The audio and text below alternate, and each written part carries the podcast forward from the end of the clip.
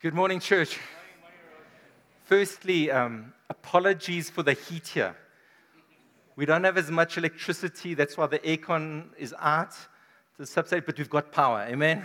We've got God's power in this house. But uh, just, just now we'll open the doors as soon as the offering has been taken up. Secondly, want to welcome you if you're a visitor. We're not going to give you anything right now because the ushers are taking up the offering, but we just want to say we are so glad that you're here.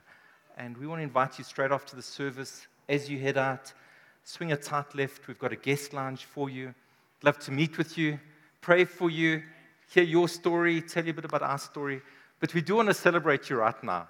So if you wouldn't mind just lifting up your hand if you're here for the first time, and we just want to celebrate and honor you. Here for the first time, great to have you. Come on, church. Thank you for being with us. Whether you are, are looking for a church or you're from a church and just visiting, we just want to say, may the Lord meet with you today and may the Lord bless you. Amen. Thank you for being with us. We are in week two on a series called Amazing Grace. I think we're going to go for four weeks. And um, what we learned last week is just so beautiful that grace is the undeserved, the unmerited, and the unearned kindness and favor of God towards us.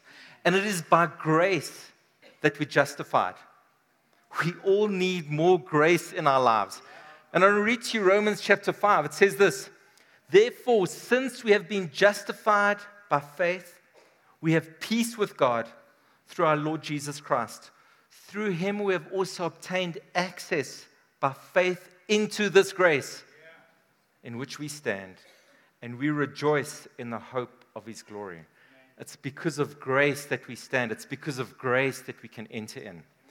Now, today we're going to look at how grace transforms us, how grace takes us from being a peon to a prince. Okay, so in computer geek speak, who knows what a peon is? Okay, it's the opposite of a super user. Okay, it's like you have no rights whatsoever within the computer system. Okay, that's what a peon is. But it's got another meaning as well. A peon is somebody who is like a forced laborer. You're not a free laborer, you're a serf. You are under servitude. And God wants to take you and I from being peons to becoming princes, to becoming princesses. And, and you know what a prince or a princess is? It's someone who is a, is a son or a daughter of the Most High. It's someone who has closeness with the king.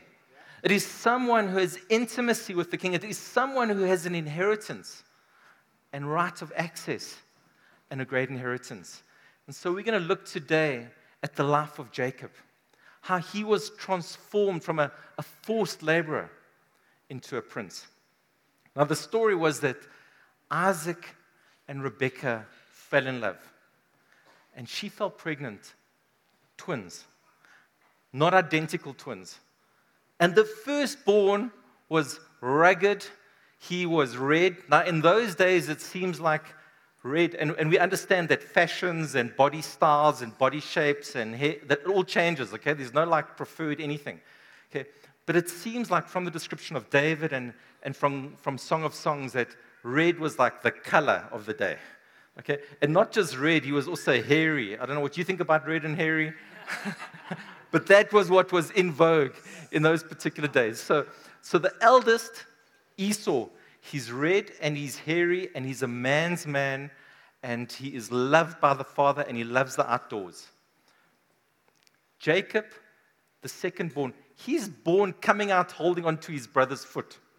Okay? So they give him this, this terrible name. They call him Jacob, which literally means heel grabber. Okay? He's grabbing the heel, which means in Hebrew terms, He's the operator. Okay? He's the thief. Okay? How would you like to be born and your parents call you loser? Okay? Or thief or crook. This is Jacob. And, and worse than that, whereas his brothers, first team rugby, first team cricket, all these things, Jacob is a nerd before nerdiness became popular. Okay? And, and his father loves his older brother. So he's second. He's not, exper- he's not expecting the birthright. He's not expecting the inheritance. and uh, he's not the beloved son. I don't know about you. I felt like that growing up, and I can, you know, maybe you can pray for me or give me a hug afterwards if you want to, okay? but of my four siblings, I can give a good account. I felt like I was the bottom of the totem pole, you know? So let's pick up the story.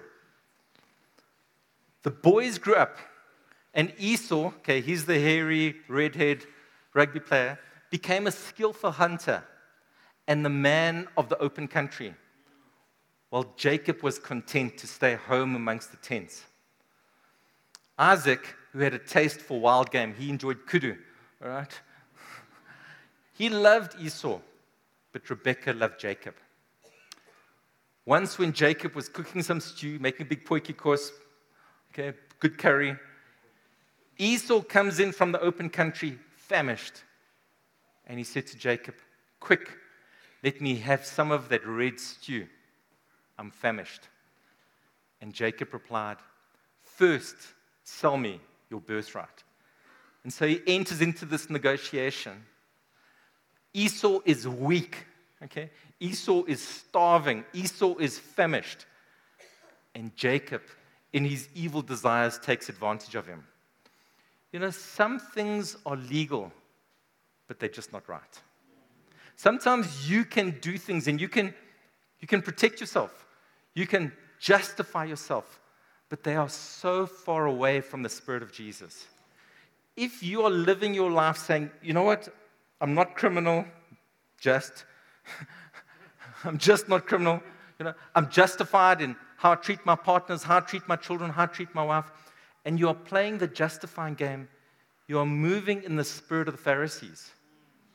Because they tried to push the boundaries as much as they possibly could without stepping across the boundaries. And, and this is what Jacob does. Technically, he's correct, but he's so wrong. What did Jesus say? The, the law and the prophets is fulfilled in this commandment do unto others as you would have them do unto you. Have you ever been done in by people when you're weak? Okay, you come to do a transaction, and because they see that you are weak, they do you in. This is what Jacob does to his brother. And so his brother is an enemy. Let me tell you about a terrible deal that was done. Sorry, that tick, tick, tick is sometimes we just tick the boxes that we are, we are right, but actually we are so far away from what the Spirit of God says. So Here's the deal that the West Indies Company did. There was a guy called Peter Minuit, the governor of the West Indies Company for Holland, did with the Lenape Indians in New York. Okay. They negotiated to buy the whole of Manhattan Island for the equivalent of $1,000 back in 1626. Okay. Today, just the land value, let alone the buildings, just the land value, they reckon Manhattan Island is worth 1.74 trillion. There's even an argument that the Lenape Indians didn't understand selling land. They saw land like water and air, that you can all have rights to use it, but there's no such thing as selling land. You know, I remember once um, when, I was bus- when I was in business, and uh, we had a company and then another company, and then we are doing a deal and bringing a third company, and there was parties A, B, C, and D. And I was telling Nicola about the dilution and the share deal and whatever. And Nicola, I, I really thought she wasn't listening.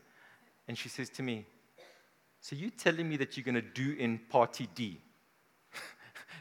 the net result of this is that person D is done in. And I was going like, I never saw that. You're right. We're not going to do the deal. We can't be people that skate so close against the grain that although we are legally in the right, although we are technically in the right, we are so far away from the Spirit of Jesus. This is what Jacob does. And having begun this path, he continues. So, Act 2, Jacob moves further down the track. He moves into deception and crookery. He hears that his father has called his older brother in and said, Go get me a kudu, cook it up the way I like it, and then I'm going to lay hands on you and give you the blessing, which was the big deal. So his brother Esau is gone. And while his brother's Esau gone, he grabs two goats. He dresses them up as if they kudu. We don't know if it was kudu. and then he comes in and he puts fur, goat fur all over him. He comes in disguise.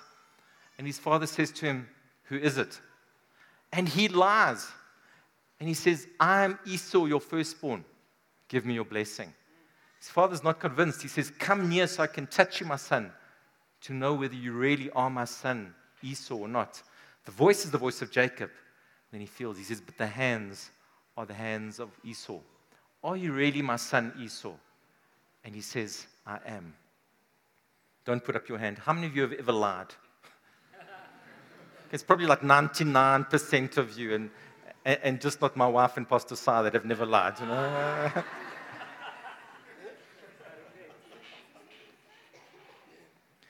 Jacob is so far from grace.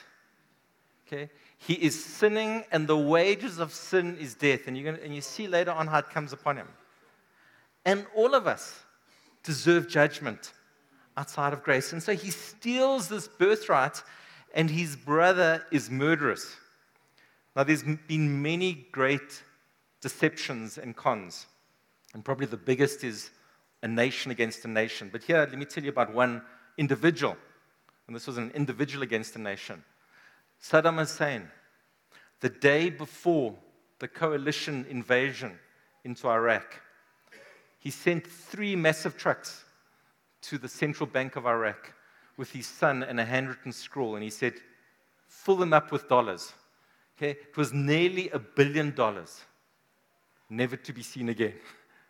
Okay? Gone. They sent some American troops to, to try to find it, and they found some of the money. And they eventually had to charge 32 American troops who were shoving you know, dollars in their pockets. But before we get too judgmental of Saddam Hussein or the American troops, the Bible says, For all have sinned and come short of the glory of God. And, and I consider my life, I think of what, what I've done pre Christ and in Christ. I have sinned and fallen short of the glory of God. And, and the Bible says in 1 John 1, verse 8, if we claim to be without sin, we deceive ourselves and the truth is not in us. So we are desperately in need of grace. So that's Act 1 and 2 of Jacob. Now, Act 1 of God. Jacob flees. He realizes that his life is going to be very short once his father dies. And he's heading towards his uncle. He's fleeing a death camp and he doesn't know, but he's heading towards a labor camp. And he ends up, he went from Beersheba, heading towards Haran, and he gets to a certain place. It's got no name. He's, in, he's, in, he's nowhere. And he stopped for the night because the sun had set. Just, just feel it. Okay, it's darkness.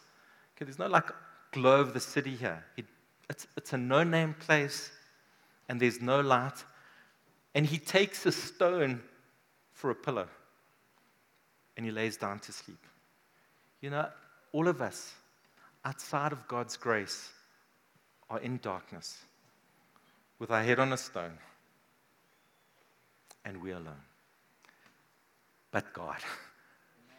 And God intervenes, and look what happens. He has a dream in which he saw a stairway reaching, resting on the earth, with its top reaching to heaven, and the angels ascending and descending. God is making a way. And there alongside him stood the Lord. And he said, I am the Lord, the God of your father Abraham and Isaac and I will give you and your descendants the land on which you're lying. I am with you and will watch over you wherever you go. Did Jacob deserve this?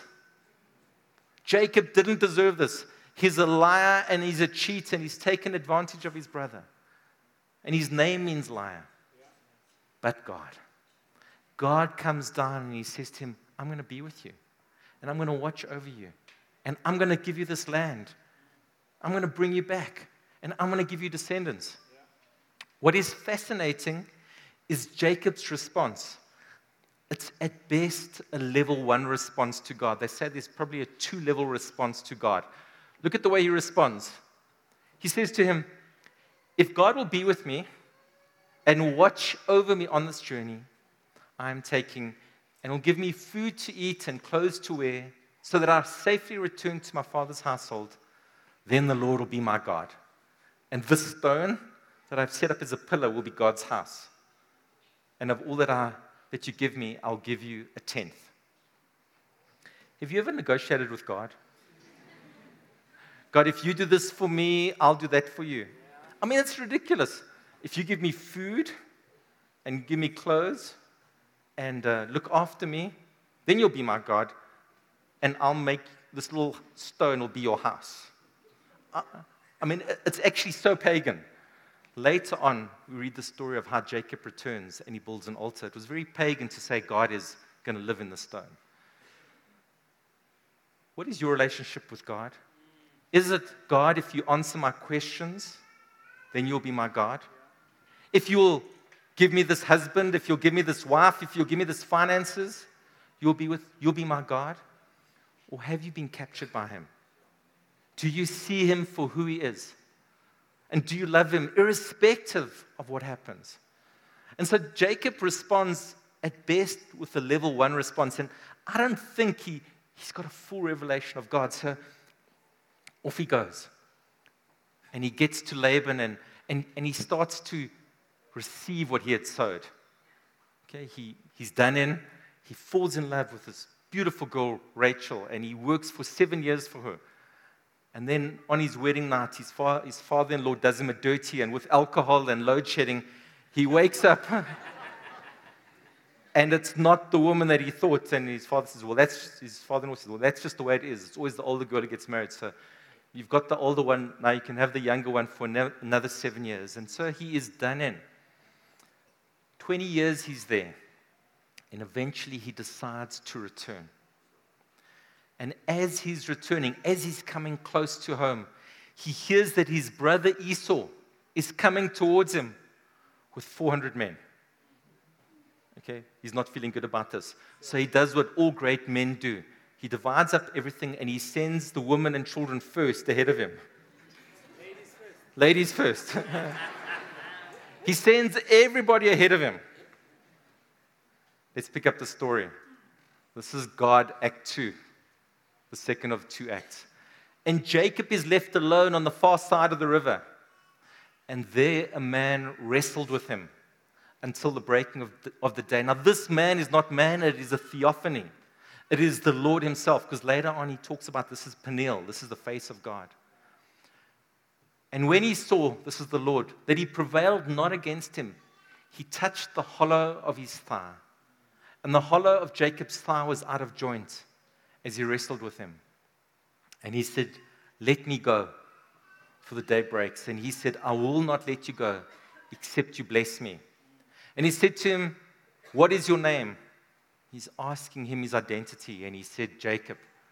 And he said, Your name shall be called no more Jacob, but Israel, for as a prince have you power with God and with men and have prevailed. And Jacob asked him and said, Tell me, I pray, your name. And he said, Why is it that you ask my name. And he blessed him. Sia Sangha, won't you join me at the front, please? So I don't know if you know this, but Sia Sangha does jujitsu. Okay? And I've got a nickname for him. I call him Ninja. Okay? And he's the only person that I do this with in the office, but every now and again, I wrestle with him in the office. Okay, now the first, and he's so much younger and maybe, stronger than me. Okay, so, so, so we wrestle in the office sometimes just for fun, okay, not because there's issues.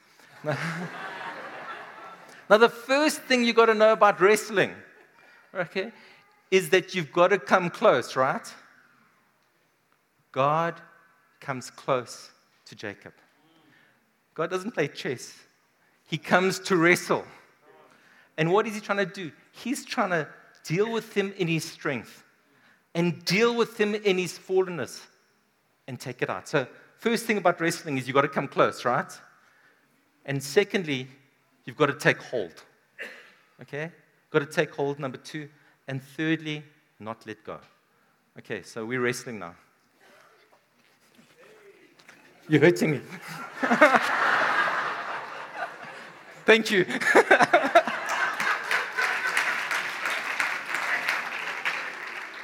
I got to do this two more services.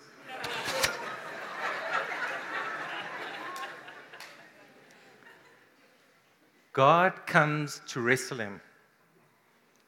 God comes to deal with you, not in your strength, but in your weakness, because God's power is made perfect in our weakness.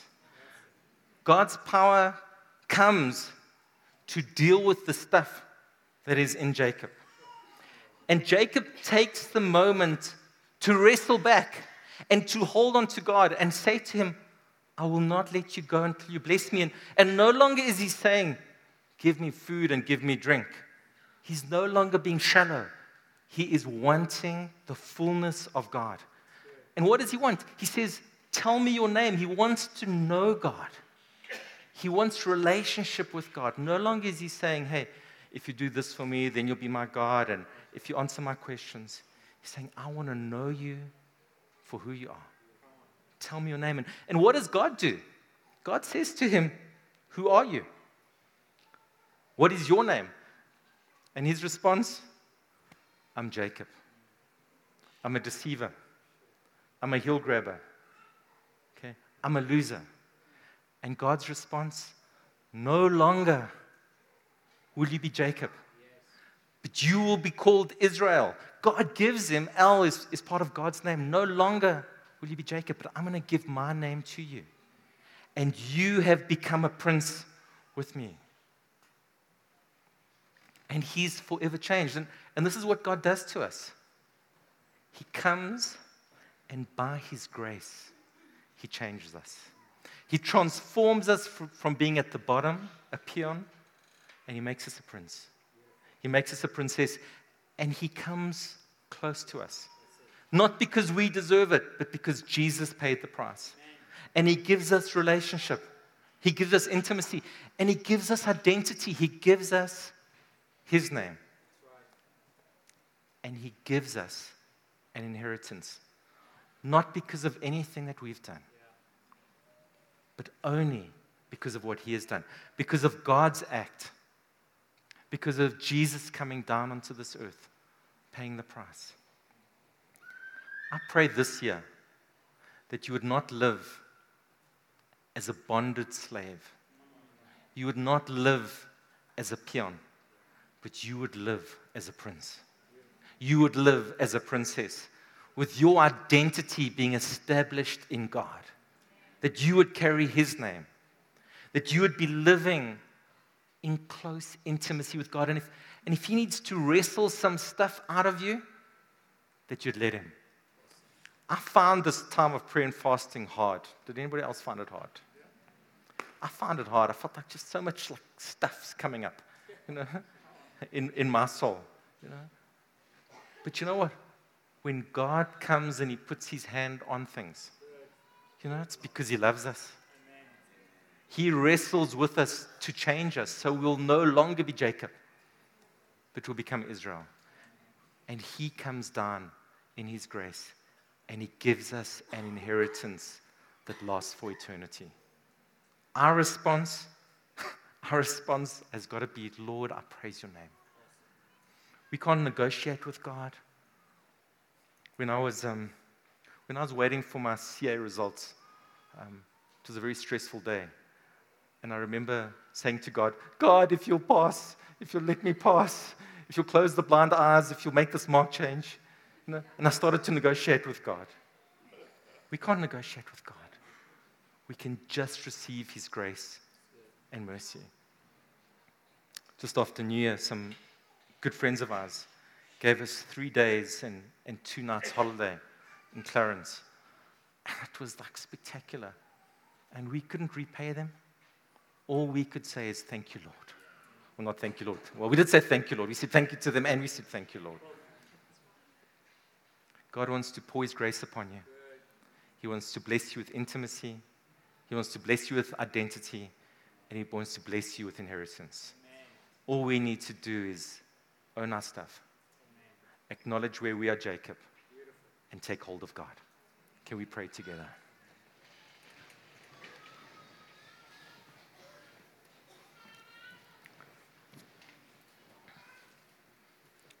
Firstly, I want to give an opportunity if, if you are not right with God, if you are in that place of darkness